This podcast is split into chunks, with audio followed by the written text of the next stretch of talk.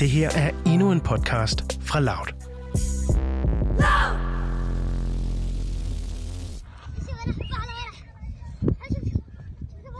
Imellem plastikstykker, afskårne aluminiumsdåser og visnede planter slår fem drenge flikflakker i sandet. Alle sammen har jeans på, der enten stopper under knæene eller er alt for lange. Deres t-shirts er falmet i farverne.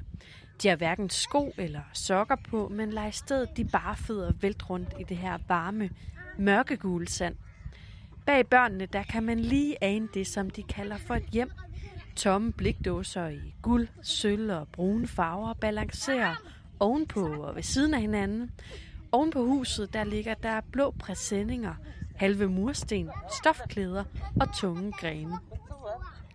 Det fungerer som et tag på det her hus. Vi er i Alfa lejren ved havnebyen 18 i det sydlige Yemen, tæt på det Røde Hav.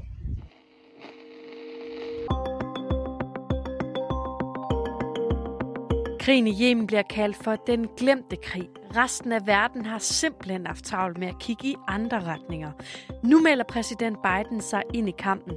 Han vil have stoppet krigen, der bliver kaldt for verdens værste humanitære katastrofe. I dagens udsyn der giver vi dig et indblik i livet hos de mennesker, der bor blandt flyvende granater og bombede hospitaler i et krigshavet Yemen.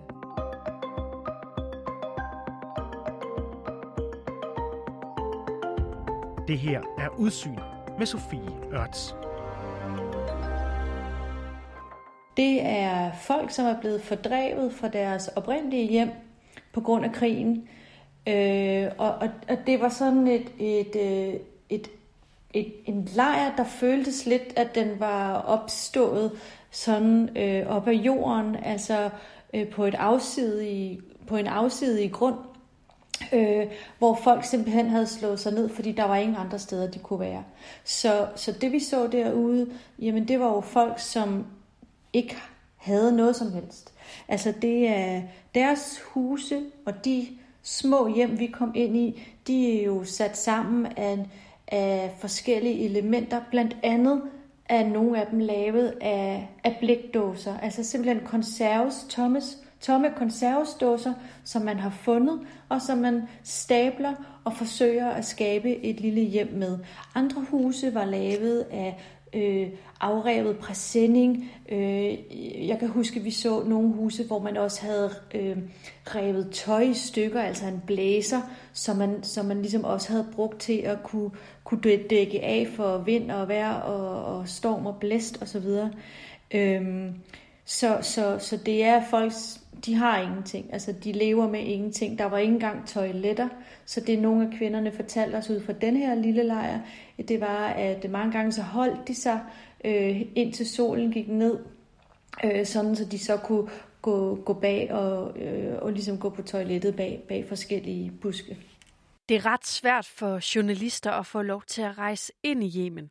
Men for to år siden, der fik uh, Thea Pedersen lov til at rejse rundt i landet, og det var her, hun blandt andet besøgte de her børn og deres familier i Alfa lejren Det er jo mennesker, som har måttet flygte fra hus og hjem fra landsbyer. Øh, vi havde jo muligheden for både at øh, bevæge os rundt i det sydlige Yemen, men rejse igennem øh, landet og også være op nordpå. Og nordpå, på, på det tidspunkt, da vi var der, der var det blandt andet kystbyen Hodeida, som var en af frontlinjerne.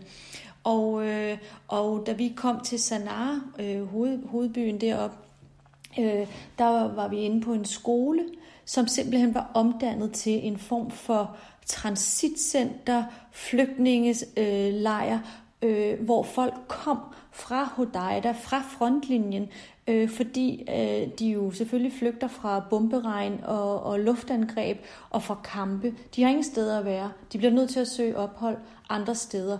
Øh, det var situationen der, så, så de her mennesker, de blev lokalis- de blev, øh, hvad skal vi sige, indlogeret på forskellige skoler, hvor der nu var plads og, og boede i klasselokaler.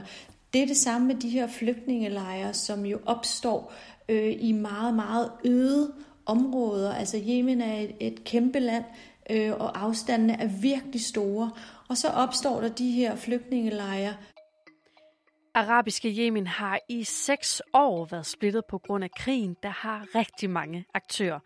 Men overordnet set, så har vi på den ene side regeringen, der har international opbakning, blandt andet fra USA, men især fra nabolandet Saudi-Arabien. På den anden side, der står Houthi-bevægelsen, oprørende, som forsøger at vælte styret og få stigende opbakning fra Iran, som i øvrigt er Saudi-Arabiens ærkefjende. Krigen den har kostet mere end 200.000 mennesker livet og sendt millioner af indbyggere på flugt. Der er nogle helt basale fornødenheder for, for folk i Yemen, som, som gør den her katastrofe så gigantisk. Altså, den er allesteds nærværende, fordi, øh, og det er den her onde øh, krigscirkel, hvis man kan kalde det det. Øh, og det er også derfor, man snakker om, at det også er en menneskeskabt katastrofe, øh, fordi det er jo krigshandlinger, der afføder al den her elendighed. The battle over Yemen's oil rich province of Marib intensifies. For over a week, Houthi rebels have fought to seize the strategic area and its capital city. The loss would be disastrous for Yemen's internationally recognized government. Pro government forces are receiving support from Saudi fighters to curb the Houthi attack backed by Iran. Krigen den kører fortsat på højtryk med nye luftangreb hver uge. Og den seneste udvikling politisk set er, at USA nu har foretaget lidt af en uvending. Efter fire år med præsident Trump ved roret, der støttede Saudi-Arabien, så vil præsident Biden nu forsøge at få konfliktens parter til at mødes over en fredsforhandling. Han vil simpelthen have afsluttet den her krig. This war has to end. And to underscore our commitment, we are ending all American support for offensive operations in the war in Yemen, including relevant arms sales. Men til en ting det er politikerne. Hvordan forholder befolkningen sig egentlig selv til de her krigshandlinger? Det er et øh, faktisk interessant spørgsmål at skulle svare på, fordi det er ekstremt svært for det første at komme til Yemen som journalist. Det tager lang tid. Øh, når man opererer i Yemen som journalist, er man øh, i hvert fald øh, i nord på hvor vi er, hvor øh, hutierne regerer, der var vi under konstant følgeskab af, øh, af en lokal øh, regeringslakaj, hvis vi kan kalde det. Øh, det er en, en der bliver uden, udpeget af, af myndighederne til at følge os, hvor end vi går dag og nat. Og det hedder sig, at det er for vores sikkerhed. Men i bund og grund handler det om, at de har kontrol over, hvad journalister som mig gør, hvilke spørgsmål vi stiller, hvilke, hvilke mennesker vi møder på, på landjorden. Og det er jo ekstremt frustrerende for en journalist, og her kommer pointen, fordi det er jo, når du taler med folk, hvordan kan du så vide, at folk taler af, af fri vilje, og det de siger er, er, er sandfærdigt, for de ved jo godt, at interviewet for eksempel er i øh, over, overværes af en, øh, af en Houthi. Og Thea husker især en episode i det nordlige Yemen, hvor hun øh, befandt sig på en skole. Her der boede der mennesker, som var flygtet fra frontlinjen ved Hodeida-kysten, og øh, her talte hun så med en af kvinderne ude i skolegården. Og hun forholder sig nemlig til, at en ting var angrebene fra Saudi, øh, som jo øh, har øh, krigsmaskineriet til at kunne angribe fra luften blandt andet. Men som hun også begyndte at forklare, så øh, var de lokale øh, oprørsgrupper, altså hutierne, de førte jo også krig på den måde, at de øh, brugte øh, Øh, de lokale som menneskelig skjold, altså ved blandt andet måske at gemme sig blandt lokalbefolkningen eller have nogle tilholdssteder i, i, øh, i, i, inde i landsbyen. Og det er jo med til at sætte befolkningen øh, i fare, selvfølgelig. Og det var noget af det, hun forsøgte at problematisere. Og da vi så stod i den her gård, og hun snakkede med os, der kom der jo flere og flere mennesker til. Og til sidst begyndte folk udefra at, øh, at øh, problematisere hende, fordi hvad var det præcis, hun mente med det? Kritiserede hun så hutierne, øh, og hvad ville hun sige med det? Og til sidst måtte hun jo ligesom bakke bak ud af den holdning igen. En lille pige med tynde arme og store øjne ligger på et lille håndklæde i en hospitalseng. Hun har en nål under huden, og omkring hendes arm der sidder der en hvid plastikboks, som er tilkoblet en gennemsigtig slange. For enden af slangen der er der en klar pose med væske i.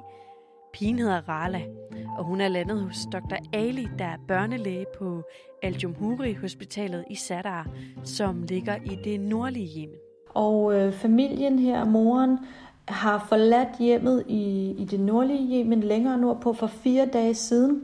Hun har en nyfødt øh, datter på to måneder, som hun har efterladt hos sine forældre, fordi Rala har været syg med diarré og øh, opkast øh, og så videre i en uges tid.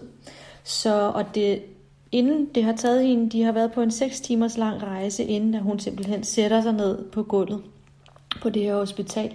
Og Dr. Ali indlægger Rala, øh, som er syg med fejl. Hun er fejl og underernæret, og det er det, som, øh, som øh, langt de fleste børn er i Yemen. Øh, og øh, så, så hun bliver så indlagt. Og det, som øh, familien så fortæller os, er, at øh, de havde jo overdraget deres øh, to måneder gamle pige Wafa til deres forældre, som skulle tage sig af pigen, mens at de nu skulle forsøge at øh, redde øh, Rala og få gjort hende rask. Men inden de faktisk når hospitalet, hvor vi møder hende, der er Wafa blevet syg i mellemtiden, og bedsteforældrene har ikke nået at kunne komme til lægen i tide, så hun ender faktisk med at dø, mens at de, inden at de ankommer med Rala til, til, den her, til den her børneafdeling. Til den her krig, den bliver jo kaldt for den glemte krig. Hvorfor tror du, den gør det? Øhm, hænger det sammen med, at vi måske har holdt lidt for godt øje med krigene i Syrien og, øh, og i Irak? Jamen, du er selv lidt inde på det, øh, men, men, og jeg tror, der er nogle forskellige faktorer til det, men, men jeg tror, at det er rigtigt. Øh, Yemen ligger lidt afsides for så meget andet, øh, og, og krigen bryder jo ud, øh, mens at øh, vi, Danmark, øh, den internationale koalition, jo blandt andet kæmper mod islamisk stat i Syrien og Irak, øh, mens at øh, Danmark får flygtningestrømme, og hele Europa får massive flygtningestrømme. Vi har, vi har haft nok i vores egen øh, krig, hvis man kan sige det, det, selvom den foregik i Irak og Syrien. Men, men det var jo noget, som vi kunne jo mærke konsekvenserne af øh, øh, helt lavpraktisk, blandt andet her i Danmark. Og så, øh, så er der også det her med, at det er ekstremt svært at få adgang til Yemen. Øh, det er et virkelig lukket land, øh, og personligt tog det, øh, det tog også øh, syv måneder at få tilladelse til at kunne komme dertil. Så, så som journalist er det svært at, at kunne komme og, og fastholde opmærksomheden omkring, hvad der er, der foregår. Så det tror jeg er et, øh, det tror jeg er et andet, øh, men ikke ubetydeligt element øh, for, at man kalder det den glemte krig. Og nu er det to år siden, at du selv var i Yemen, og kan nu se, at krigen den altså fortsætter. Hvad er det for nogle indtryk, som står tilbage hos dig, når du tænker tilbage på Yemen? Det er, at øh, Yemen er et utroligt smukt land, og kan, ville kunne byde på så mange ting for øh, sådan en som mig, eller som andre øh, folk, som havde lyst til at rejse til den ej. Øh, men, det, men man rejser jo også igennem et land, som er fuldstændig ødelagt, og er på, altså systemet er jo kollapset, og, øhm, og øh, det er jo gået falit på alle områder. Altså øh, menneskeligt og humanitært, og det er jo især altså mødet med, med, med de her børn og familier, som altså ikke, ikke engang kan betale en hospitalsregning øh, på 80 kroner. Altså vi mødte en familie på et hospital, og manden havde måttet pansætte sin mobiltelefon for at kunne øh, få det, hvad der svarede til 80 kroner, for at kunne indlægge sin søn bare for en nat på et hospital. Sådan nogle ting er jo, altså, det gør jo virkelig indtryk på en, og det, og det, og det er ekstremt sørgeligt at være vidne til. Og imens Jemens befolkning går ind i det sjette år med krig, så har amerikanernes præsident Joe Biden sendt en særlig udsendt afsted til Yemen for at forsøge at forhandle fred. Men uanset øh, udfaldet med amerikanernes indblanding, så står jemenitterne i en situation, der ikke kan rettes op på. De kan ikke vende tilbage til det liv, som de havde engang. Altså befolkningen har jo allerede betalt prisen med, øh, fordi hvordan skal de nogensinde komme på fod igen? Hvordan skal de med, med, med, med, med al den elendighed, og øh, som, som gennemsyrer Yemen i dag, er det svært at se, hvordan at befolkningen skal komme ud på den anden side med noget form for håb om en bedre fremtid for øh, i den nærmeste fremtid, men bare for, for de næste generationer, vil jeg sige. Jeg synes, at jeg tror, at de har betalt prisen, og det har, og, og det har de gjort for meget længe siden.